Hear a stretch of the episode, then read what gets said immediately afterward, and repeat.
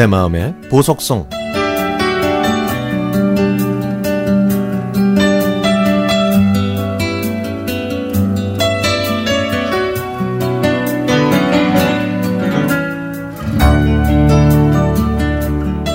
저는 올해 40대가 된 올드팝 팬입니다. 나이가 어중간해서 올드팝을 좋아할 만한 나이는 아닌데요. 어떻게 하다 보니까 이렇게 옛날 팝송들을 좋아하게 됐네요.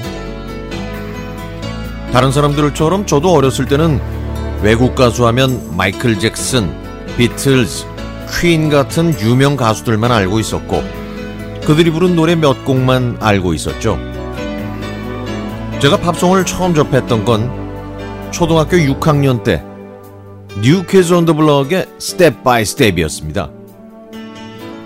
내한 공연 때 큰 사건이 발생하는 바람에 팝송에 전혀 관심도 없던 제가 알게 된 첫 번째 팝송이었던 것이죠.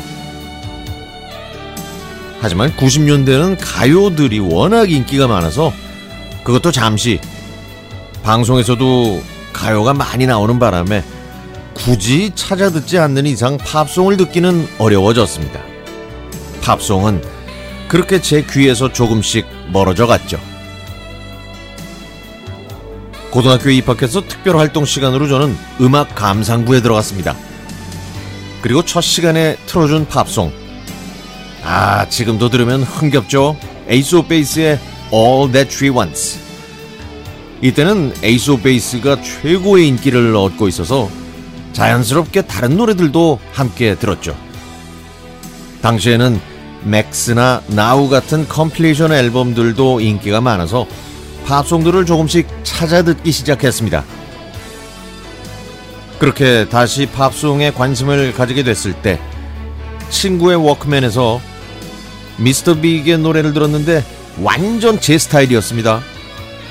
에릭 마틴의 시원한 샤우팅과 패토피의 폭발하는 드럼, 폴 길버트의 불같은 기타는 저를 미스터 빅의 락 음악에 호적거리게 만들었죠. 그렇게 팝송을 더욱더 많이 알아가고 있을 때쯤 대학교에 진학했고 곧바로 입대했습니다. 군에서는 운 좋게 사무실에서 일하게 됐는데요. 그때 김기덕 씨가 하던 프로그램 그리고 이기상 씨가 진행하던 FM 팝스를 들었죠. 두 프로그램은 팝송을 잘 모르던 저를 올드팝 매니아로 만들어줬습니다. 그리고 복학한 다음에는 공부와 취업 때문에 다시 라디오와 멀어졌는데 취업하고 사무실에서 일하면서 다시 라디오를 들으게 들을 수 있게 됐습니다. 시간이 지나서 FM 팝스의 새 DJ가 되신 동준 형님의 목소리가 처음엔 좀 어색했는데요.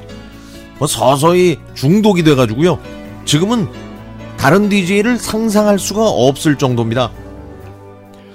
요즘은 출근하면서 김용신의 그대와 여는 아침, 나른한 오후에는 한동준의 FM 팝스가 올드팝이라는 놀이터에서 저를 마음껏 놀게 해줍니다.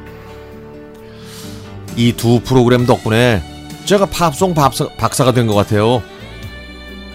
팝송을 전혀 모르던 저에게 팝의 무한한 세계를 알려줬던 Ace of Base의 All That She Wants를 오늘 한동준 FM 팝스에서 듣고 싶습니다.